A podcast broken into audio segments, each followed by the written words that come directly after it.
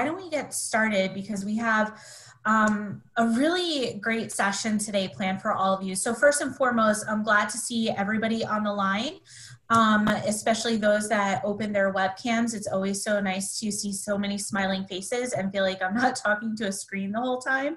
Um, so thank you for that. So welcome to our Friday virtual coffee breaks through our Building Your Business program. I'm super excited about today's session. We have Rick with us, who is part of Coldwell Banker Commercial Realty down in Florida, who will be facilitating a conversation with Andrew on um, what I think is at the top of a lot of business owners' um, minds, especially those that are in an office setting or a retail setting, is what is the future design of that look like? Um, so we're lucky enough that Andrew just came over um, to Coldwell Banker Commercial, but he does have an architecture background and he has um, one of his architecture counterparts on. So before I introduce them, um, Dan, if there's anything that you would like to share on top of this as well, because I know you are part of a committee at Realogy um, thinking about yeah. office so first of all, that was Rick that came over, not Andrew. So Andrew, we'd love to have you, by the way. So no problem there. Glad you're with us. Um, yeah. So nothing more. This is it's a, as Christina just said, it's super interesting. Obviously, a hot topic now, which is you know what not just how space will be reoccupied because obviously people are going to reoccupy whatever space they have and make modifications but what will how will this pandemic potentially change how the materials that are used, the design, you know, construct or concepts that are used in retail and office space. I was reading something about, you know, using more vertical surfaces compared to horizontal because they collect less germs and, you know, who knows what's true or not.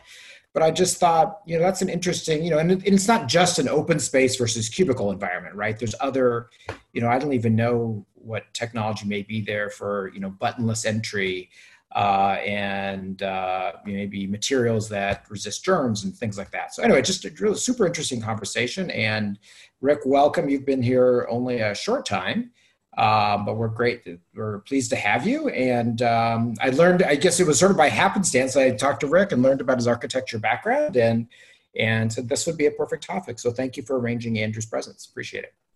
Yeah, no problem. Um, it's exciting to to get the opportunity and. Uh, you ever want a long discussion, ask an architect uh, to talk about what he does because we're pretty good at talking. Um, but uh, when Dan asked me to do this, um, I was really excited. But my first thought was, uh, let's get the perspective of somebody that's still in it every day. Because um, as I'm with Coldwell Banker now, I'm kind of a, I like to say I'm a recovering architect because uh, you know, I did it for 15 years and um, it's, I miss it, but it's great to be out of it.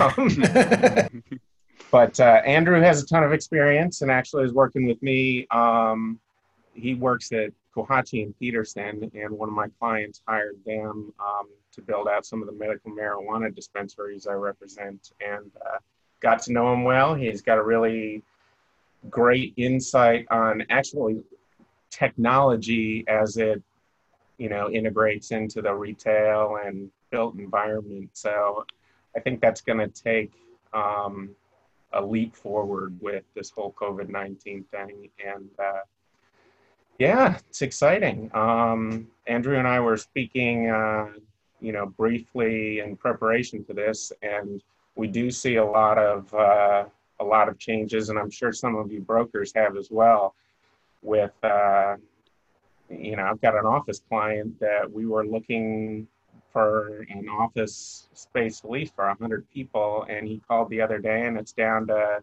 between 50 and 75 because they're going to go kind of part time with a lot of their mid level staff. Um, so I'll let kind of Andrew introduce himself and uh, get us going.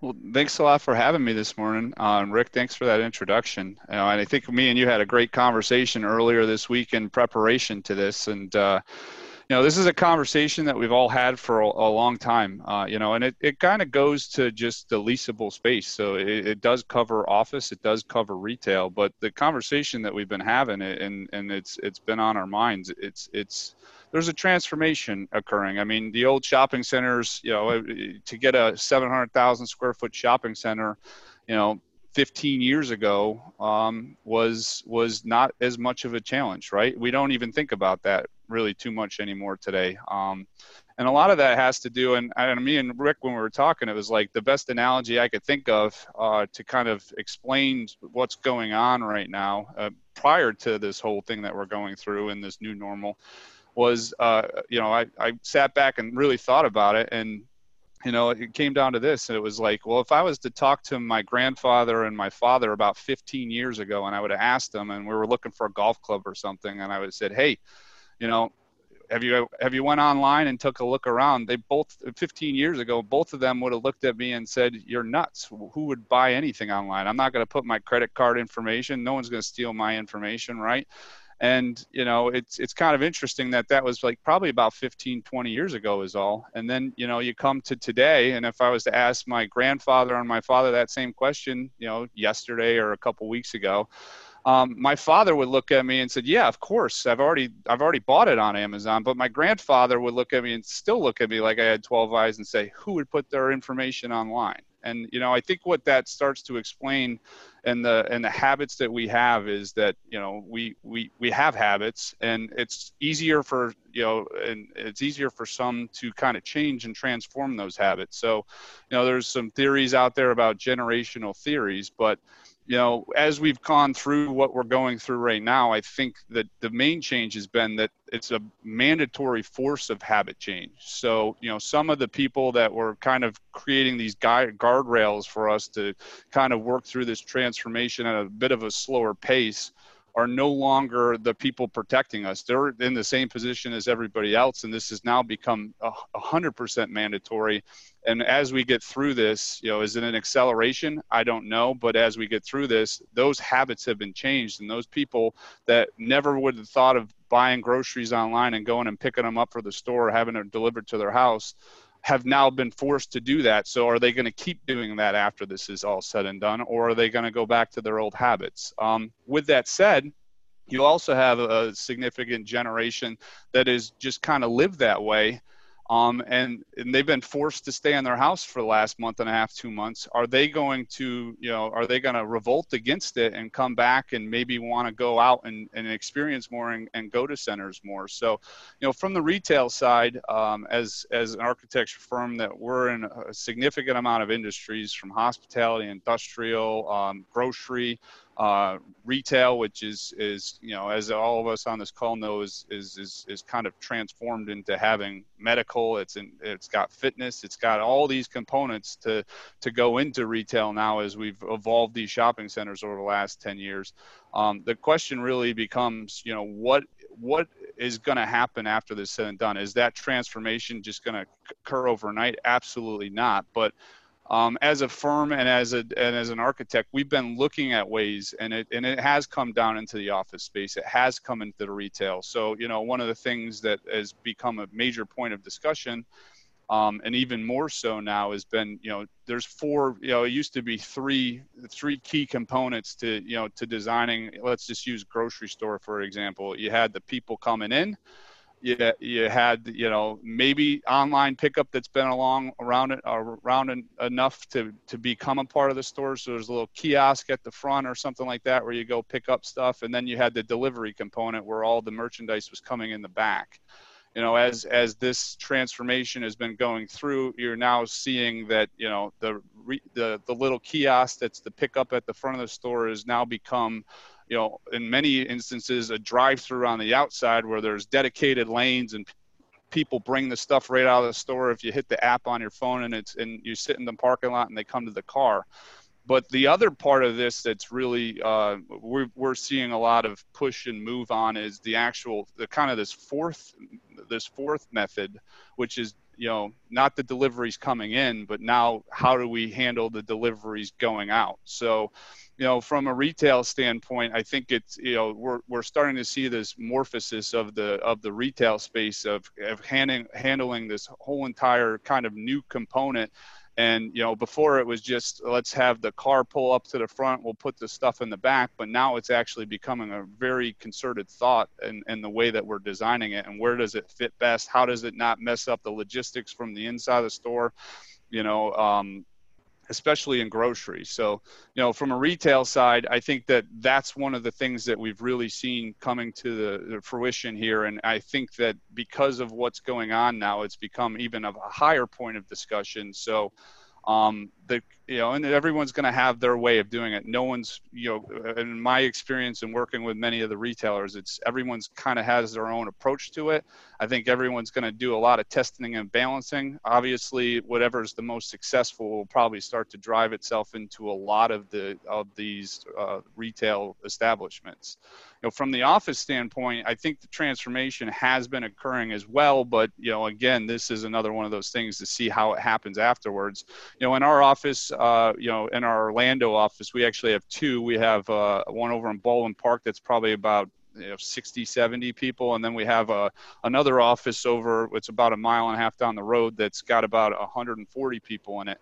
Um, in order to, you know, as we've grown, in order to make the 140 people, we've kind of reached the full uh, capacity what we've started to employ as a company is kind of the telework plan and we've been doing that over the last couple years. So you know i think what we've done to establish it so that these people can come to the office is instead of having the cubicles and the larger you know seven by seven or eight by eight areas for people to have desks and the offices next to it we've actually created almost this line and row of, of computers where people that are mostly teleworking can just kind of if they need to come to the office today they get this small space they come in and they plug in.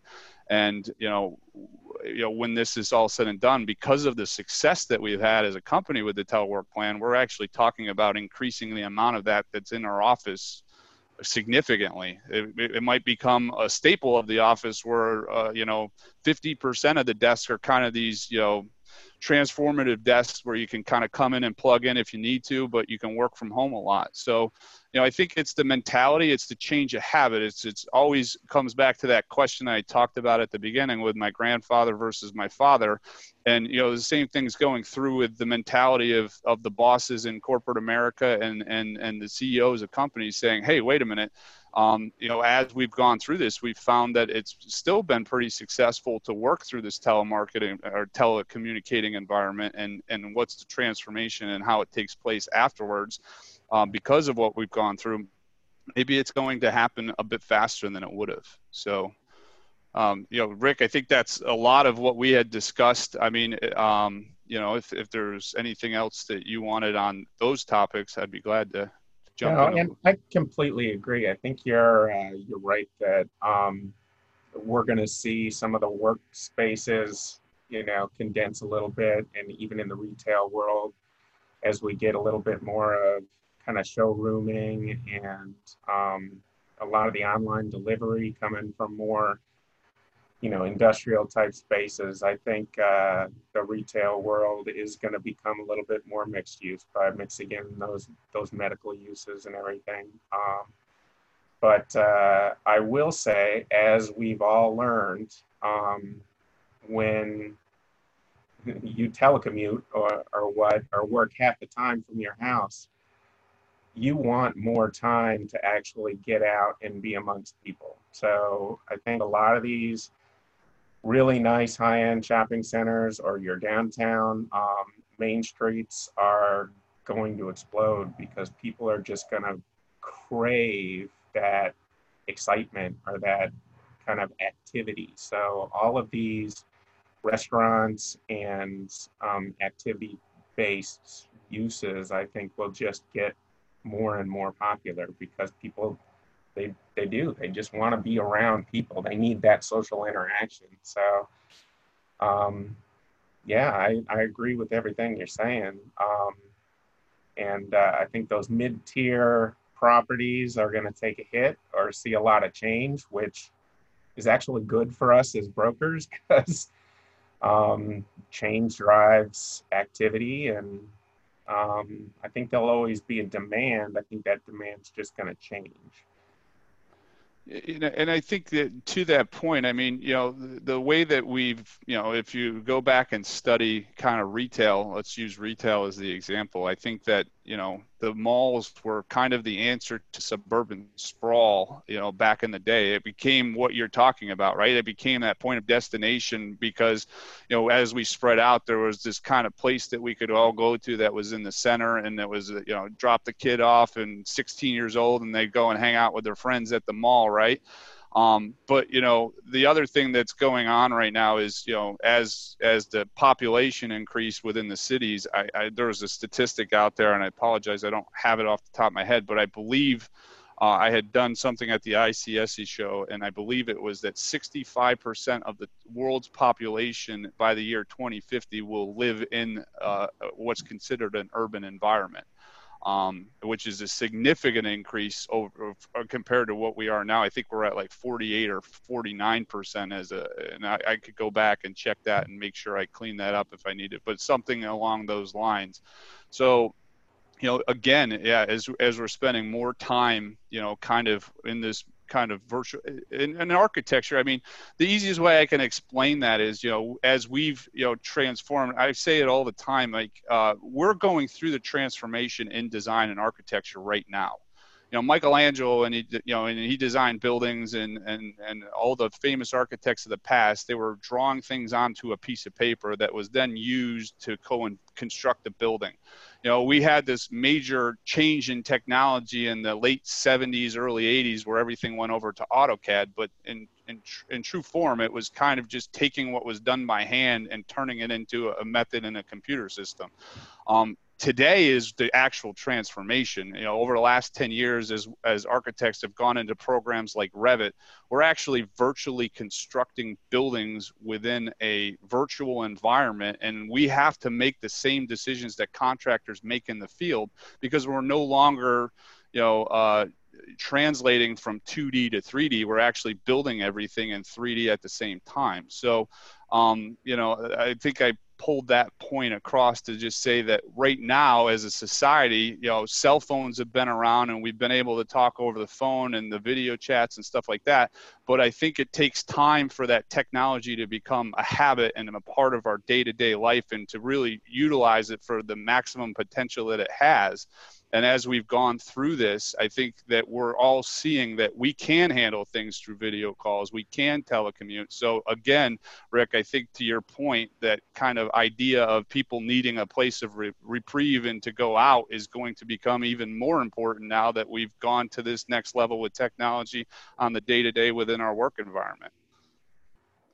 Yeah, definitely. And uh, yeah, I think, uh, you know, to try to, uh, we've been talking kind of macro to, to drill into the, the micro, like Dan was uh, suggesting, and some of the, the materials and layout and everything. I, I do think you might, uh, you might start to see some more private offices. Um, you know, we went from everybody having a private office like it, like you think of a typical lawyer's office to the other end where it was almost like a call center, like you were saying in your office, where kind of computer stations just lined up. I think uh, because of this COVID and um, you know the six foot social distancing, um, we're gonna we may start to see a little bit more. Um, you know, sectioned off spaces, uh, so people can have their separate space compared to uh, compared to the person next to them. So they're not shoulder to shoulder.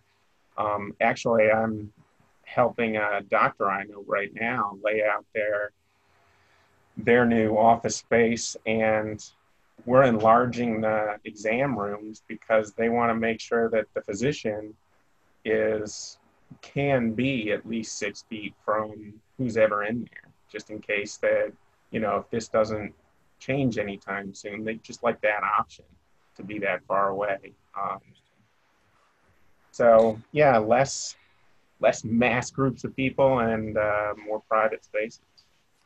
Are you the same? Yes. Dan, did you have something? Yeah, I was just going to ask a question just about materials for a second. Um, yep So, I mean, I was thinking, you know, you're, and just curious your thoughts on both Rick and, and Andrew.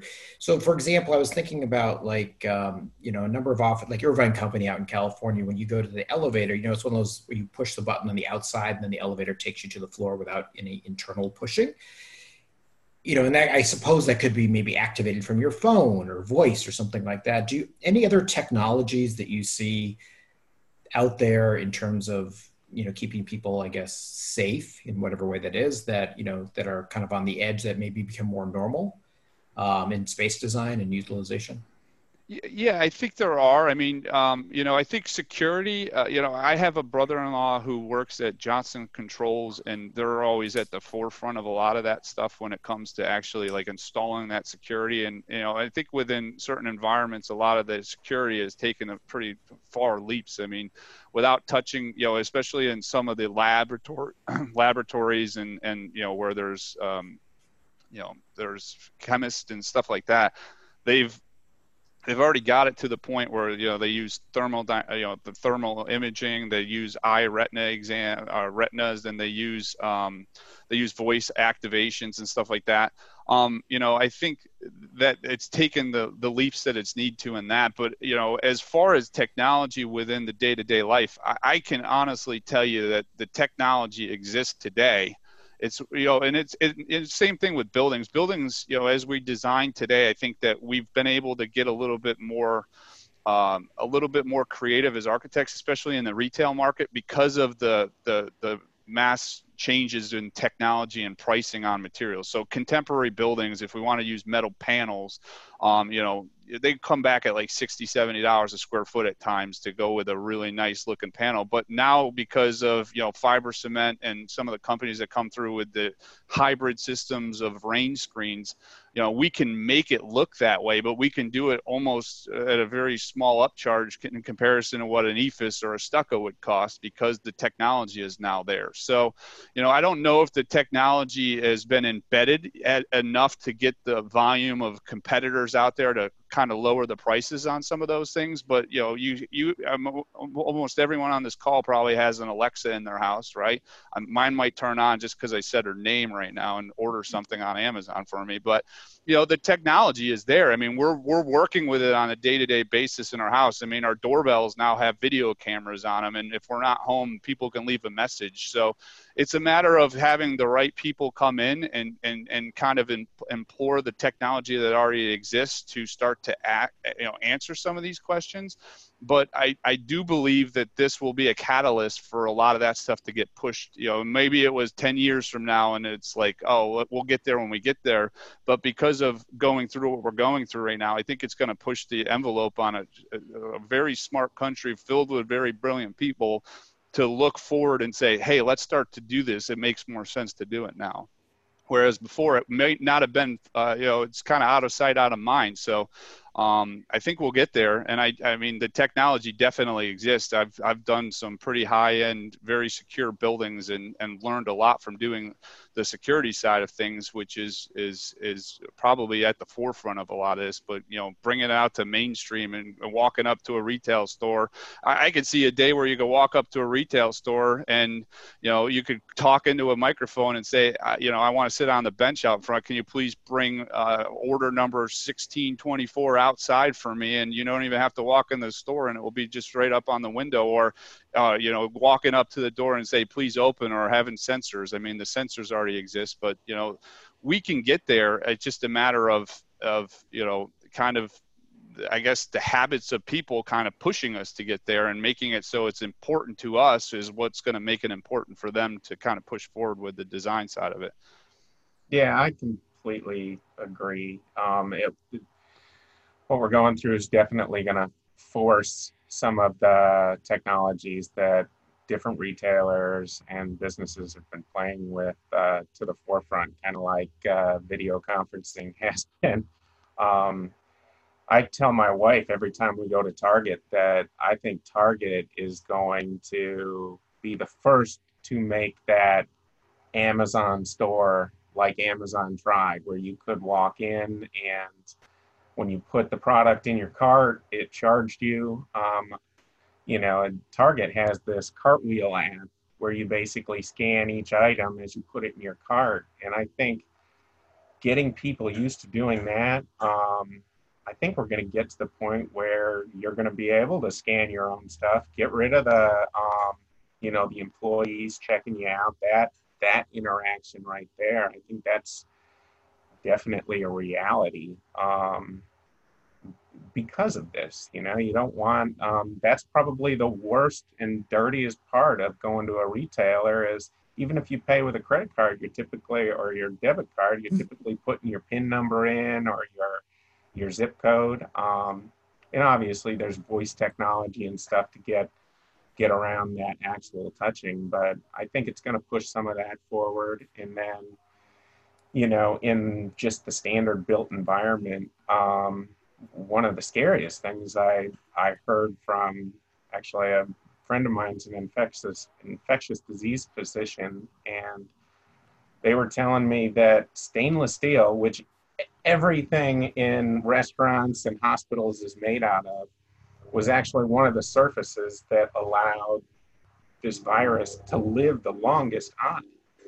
You know, actually, some of the porous materials. Um, you know, like paper, clothing, it didn't live as long on because it, it kind of soaked and was separated up into the material it sat on. So I think you'll see, um, you know, the use of some UV lighting uh, to kill some of that bacteria on those like high traffic points like pin pads or buttons for elevators because you know you could put a small little uv light over that and that would kill a large percentage of the bacteria that's on there and keep it from you know having someone to wipe it down all the time. And then it's also materials like copper that's naturally um, kind of resistant and will actually help kill some of these bacterias on there then again it you can design something for one bacteria and then a bacteria comes along that it makes it's no use towards it. So I think that the technology will take off and then, you know, just I think people will think about it more as they're designing spaces.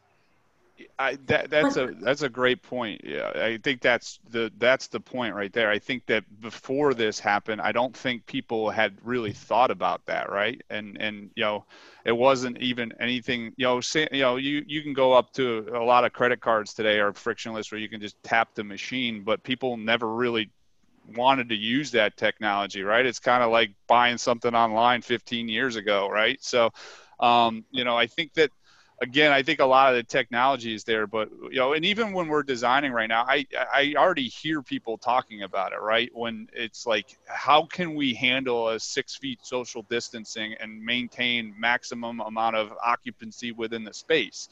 And you know, you know, it's amazing how creative people have been on the fly. I mean, everyone's been to the grocery store, and everybody, you know, is is kind of seen how, you know, they're they're trying to change the way that we queue through a store and you know if it wasn't in this current environment, people would kind of be like, why am I being forced to wait, uh, you know, you know 50 feet away from a cash register and wait for someone to tell me to go up there? But you know if you if you look at some of the design stuff that's happened um, over throughout the years I mean, especially up in new york um, Christina, I'm sure you've been over to New York and seen, you know, there's there's the, their way of doing things over there is a lot different. You have the we call them the urban design kiosks where they had like little signs and there's like go to station 15, go to station 12. So you know that worked really well for large volumes of people. But now that we've even in suburban markets where maybe the occupancy of a grocery store hasn't been as good, we're starting to treat even grocery stores that way with kind of like the queue and then and, and then then send someone up to cash register. So I don't know if it's going to be a part of our design to make it the norm, to make it so people are, are constantly doing this. I think everybody's under the same impression that as we get through this, we'll kind of get back to, you know, going within three feet of each other and stuff like that. But I think people are going to are going to want to have an answer if this is to come up again how can we deal with it better? Uh, rather than trying to deal with it on the fly we want to have some plans and, and some design strategies implemented on the front end of these so that we're prepared to do it and we can you know if we need to turn it on tomorrow we can turn it on tomorrow. Yeah no i it's funny though when you said that about how people use space it it made me think my my family's up in Michigan and I'm down in Florida, and they were telling me how you know at their grocery stores it was all one way traffic down the aisles. Um, they weren't allowed to, and they'd have to wait until someone was a certain distance down the aisle before they could go in. And I mean that that in itself could modify how you lay stores out. Maybe the the aisles aren't as large anymore because you've only got people walking one way down it. And yeah, and, and and and there's another side of this. There's a whole nother technology that we're uh, we're investigating right now. We just actually in our firm we just did a grocery. We called it the grocery store of the future. Um, and you know, I, I, I don't want to use this to promotion or anything like that, but I would say the idea behind that is actually to turn a grocery store in a sense into a large vending machine. Um, there's some unbelievable technology out there with, with the kind of these micro fulfillments and, and stuff like that, where you can take a center of a store on a four to one ratio. You could take a grocery store and consolidate the square footage of that grocery store by kind of, eh, I'm not sure how many of you are familiar with a Wawa or Sheetz or uh, like kind of that made to go order where you could kind of go up to a machine or you could have it preloaded on an app. You scan your app, the machine runs and grabs your stuff and it comes out in a nice little box or two boxes or three boxes in a grocery cart for you and you can go enjoy your coffee over to the side you can go enjoy sitting down and, and grabbing a sandwich at, at the deli or something like that and your shopping is kind of just handled by this machine that takes about three to five minutes to go and pick your order for you um, so we've we've we've seen stuff like that, uh, kind of almost a, a, grocery store without having to shop in the grocery store. Um, we've seen it uh, that kind of technology being looked at for you know uh, cosmetics. We've seen it looked at for um, you know some general retail. I think when you when you find a retailer that's very uh, it's got to have a certain size to it in order to make that function well. So um, you, you, know it's not really good with clothing but it's good with kind of uh, you know the grocery style of, of shopping experience where you can pick similar style things within a certain market and you can and you can bring it out. So I, you know I, I don't think you know the technology is you know I think that's probably towards the future. That's why we kind of called it the grocery store of the future internally. But it is something that's being looked at. I, I mean I've been out to Walmart. I've worked with Target. I've worked with uh, a lot of the largest retailers in the country. I mean you can go to Bentonville and there's a grocery store out in Bentonville that you can't go inside and shop. You just go up to the kiosk out in front and you and you grab your and you grab your groceries they bring it to your car. So um, it's there's a lot of been there's a, there's been a lot of testing with these kind of futuristic designs and and how to integrate the online or app shopping with uh, customer experience. And um, you know i think that we're going to continue and this whole event we're going through is really going to start to transform it at a faster pace. Decisions are going to have to be made, and it might not be as much of a test and balance anymore. It might be just we got to go, we got to do this, and which which version of our options that we've tried has worked the best, and let's kind of push forward that. But I've seen a question in the chat about you know people uh, requiring some more space. Um, you know that's a great question. Um, you know, there's uh, a retailer. I'm I'm from upstate New York. When I grew up, and then uh, they had a store up there called Service Merchandise. I'm sure many people are familiar with it. And you know, I was my favorite thing as a kid. I'd go to the the room out in front, which was like this 20,000 square foot thing, and I was so excited when I'd bring my ticket up to the counter and watch it come down the conveyor belt. So you know, I I I, I don't know what the size is. I, I you know ratio wise, you know, it used to be let's make the storage room in the back as small as possible and keep everything up on the sales floor. It's kind of getting to the point now where I see let's keep the sales floor out in front a little bit smaller and keep more in the back because we have uh, the delivery or we have the pickup and we need to keep that stuff in a place in the back. So um, you know, it's it's it's it hasn't been something that I've seen people really changing the size of their space. It's just a matter of what the ratio of how they lay it out in the interior has been has kind of been uh, sought after. So. Yeah, no, I, I, I tend to agree. As far as uh, you know, like I'm a tenant rep as well, and uh, you know, it, as far as uh, space getting bigger, I don't know. It, it really depends on the use. Um, it's all going to be, you know, specific cir- circumstances. And uh, from Dan, um, you know, and kind of uh, your entertainment or, or bar type environment, um, and what that's going to do. That's uh, that's a good question because I know it's actually why I don't like going to eat at a lot of these chain restaurants. Is uh, you get some of them you get jammed into this large open area. Um, and you know you're real close to the table next to you at this like flimsy little chair and um, i think that's gonna start to change the way restaurants and, and bars are laid out there's a little bit more room a little less uh, you know um, a little less uh, chairs because they'll have to jam more people into a larger kind of space per person. Um, yeah, how about you, Andrew? Any thoughts? That's a really tough one, actually. That's probably you know I've, I've, I think that the restaurant the restaurants are one thing, but I think that you're right. That bar experience is probably the the hardest trick out of all of this, right? Um, just everyone knows that atmosphere. Um, I, I, I, have drank beer and, and, and other things in my life, so I am familiar with that atmosphere, and it is it is a tough one to replicate. I mean, and it's not just that. I, I, I think that also uh, brings up the question of you know even sporting events and you know because a lot of people go to bars to experience that kind of you know camaraderie of you know watching their team on TV when they can't go to the games. So you know it that that whole that whole atmosphere is kind of created about keeping people close together and and and and you know being feeling like everybody is one person and going for the same the same thing. So you know that, that's that's probably the hardest question to answer out of any anything when we're all said and done with this. I i i see that as as you know and and i would say you know as a firm we do a lot of work with miller's ale house down here in florida.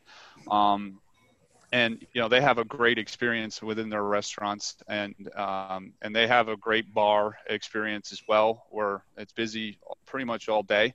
Uh, one of the things that they have done and one of their their their things is that uh, and we've done them all the way up in new jersey so christina we've been working on some of them up your way as well is that they have like kind of what they call the florida room in their in their kind of setup where they have this kind of outdoor bar that they they do fill up a lot. So when it's real nice outside, you know, most of the people kind of shift over and they they enjoy that kind of more outdoor environment and the windows are open and and and stuff like that. But there is a roof over your head, so you know, I don't know if that gets us closer, but that's one thing I have seen uh, that it, it, you know, it wasn't as a result of this. It was just kind of the way that people are changing their habits, and and they've had a tremendous amount of success with that. So maybe we start to see uh, more of these bars spread out onto the street. Uh, maybe that's the way more room is getting gotten. So, you know, as as we're designing the spaces, um, you know, maybe having everything indoors isn't as important as it once was, where we try to kind of corral everybody in. Maybe with as designers, you know, trying to integrate and make that street experience that Rick you talked about about being able to go over and, and go and enjoy might become even more important as we go forward.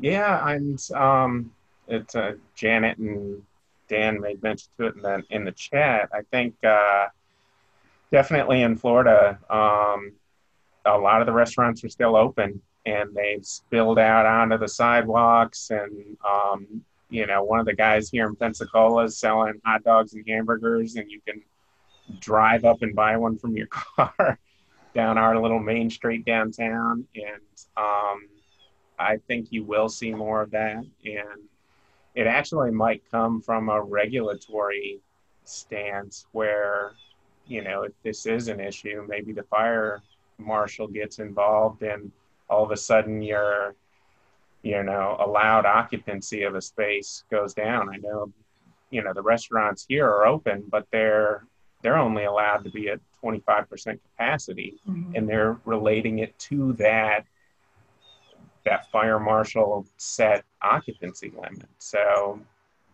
you know, maybe that's how we're forced into that situation. And and then I think you're right. There, people are going to want to drink their beer. People are going to want to watch the game, and it'll spill out into, sadly, the from our perspective, to the parts um, that are more shared space that uh, you're not paying rent on.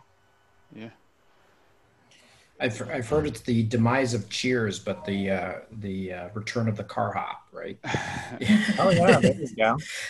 Well, it's funny. Drive-through movie theaters are becoming a thing again, right? So you know. Yeah, I was just gonna say in New Jersey they're trying to re-up the drive-through movie theaters. Yeah, and I just I I just seen another question come through on the reuse of regional malls for experience. Uh, you know it's that's that's a tough one you know uh, the thing about from a design standpoint and i'm sure most of you have probably come up with this is that when you start to take and repurpose an old retail mercantile occupancy for assembly use or you know especially when we're converting to fitness and we're converting to um, and you know like trampoline parks we see a lot of those the bouncy house places um, you know uh, dave and buster's type arcade. I mean we've even seen down here in florida the conversion of some of these spaces to a uh, indoor go-kart track. Um, so you know when you when you're getting in with those, uh, you know one one suggestion I would uh, just point out is it's not as easy as just changing that space over. Uh, a lot of times it comes with uh, uh, extremely difficult code compliancy issues that um, you know we've we've found a way to combat a lot of those. But you know that's the hard part with reuse of a, of a mall for experience really is because as soon as you start talking about experience, then you start talking about the occupancy, which is assembly, and there's A1s, A2s, and the code requirements for that become much more stringent.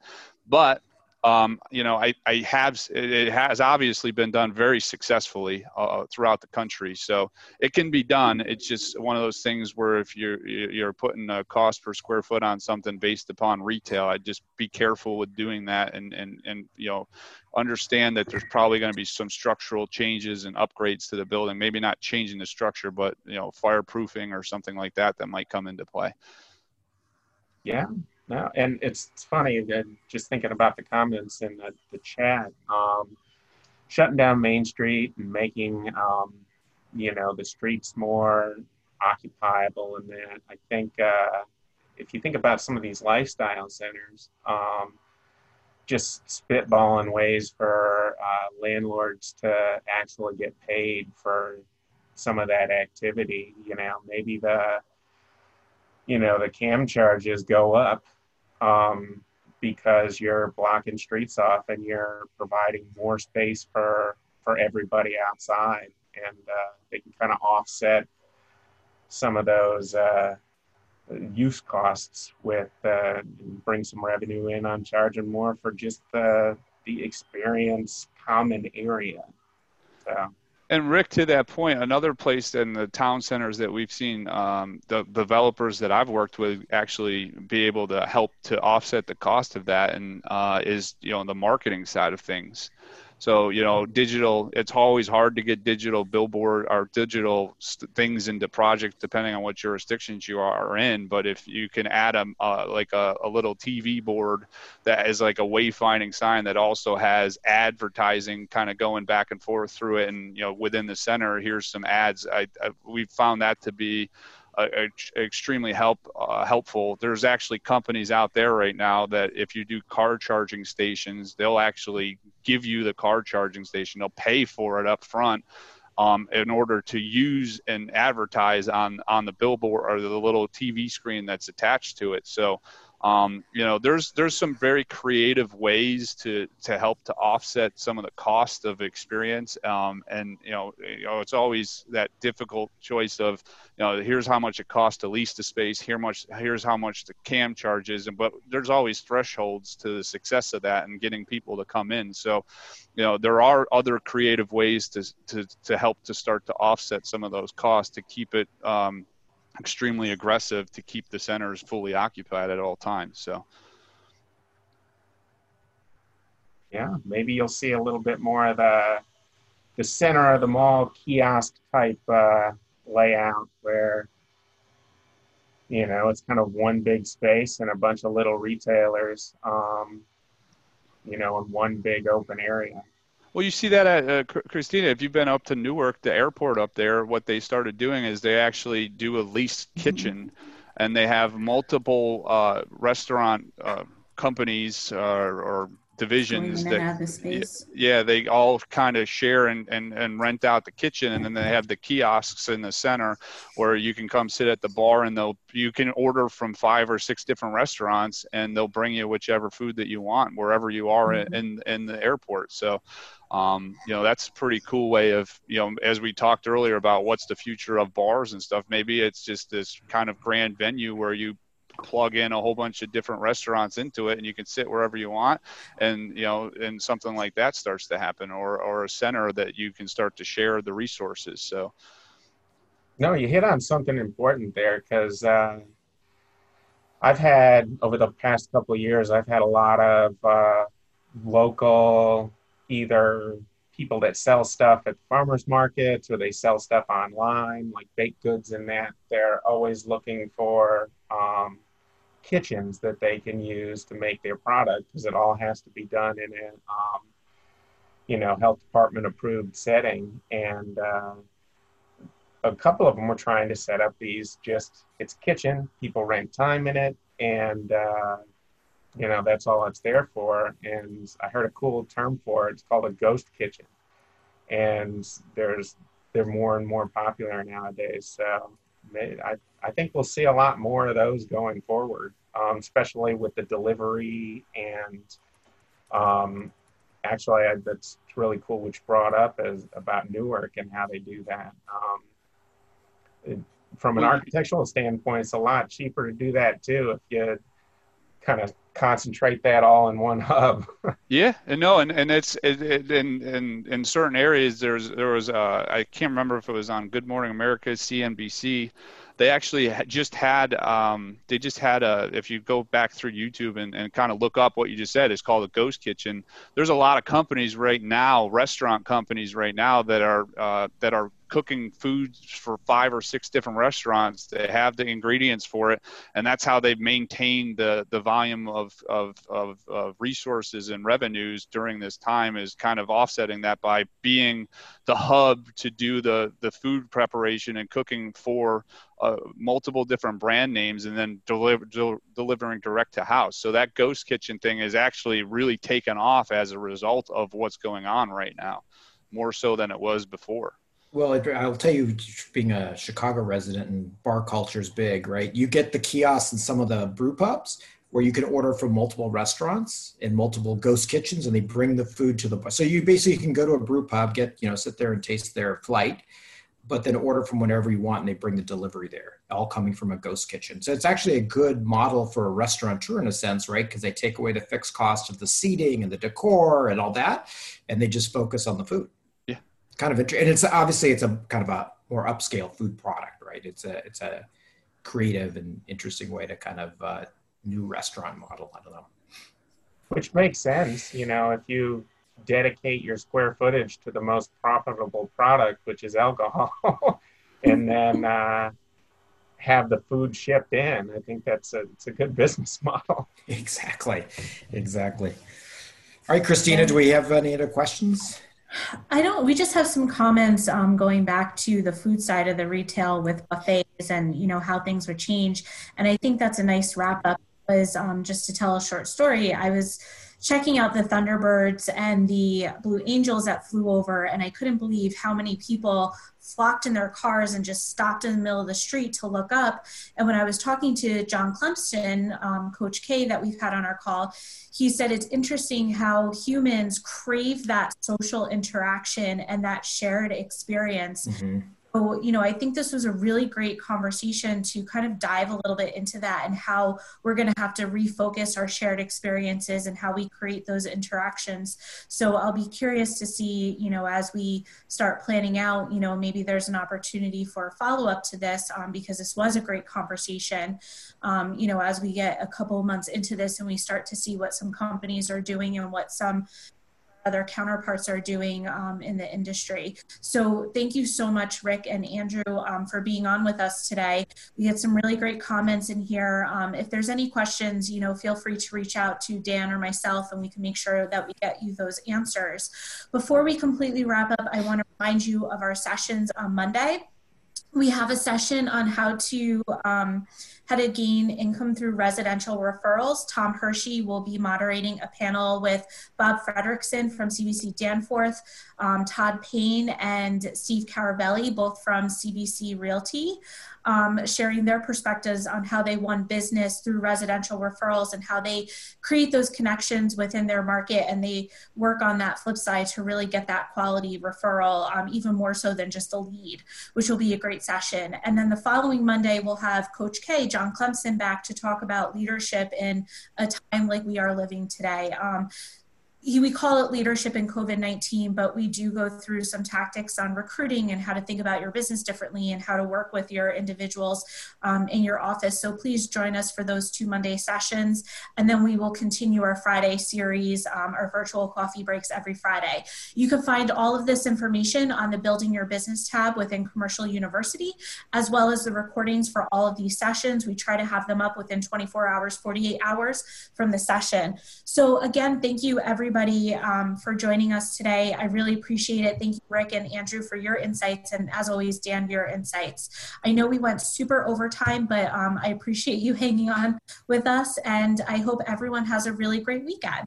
Rick warned you, architects can talk, so. Oh, yeah. oh it's a great conversation. It was a great conversation. I will say, Andrew, the only thing that scared me in your comments is what does it mean for unemployment, right? Whenever these technologies are deployed, and we're all going to Amazon Go stores, but that's another conversation. So we'll, we'll stop it there. All right. Sounds like a plan.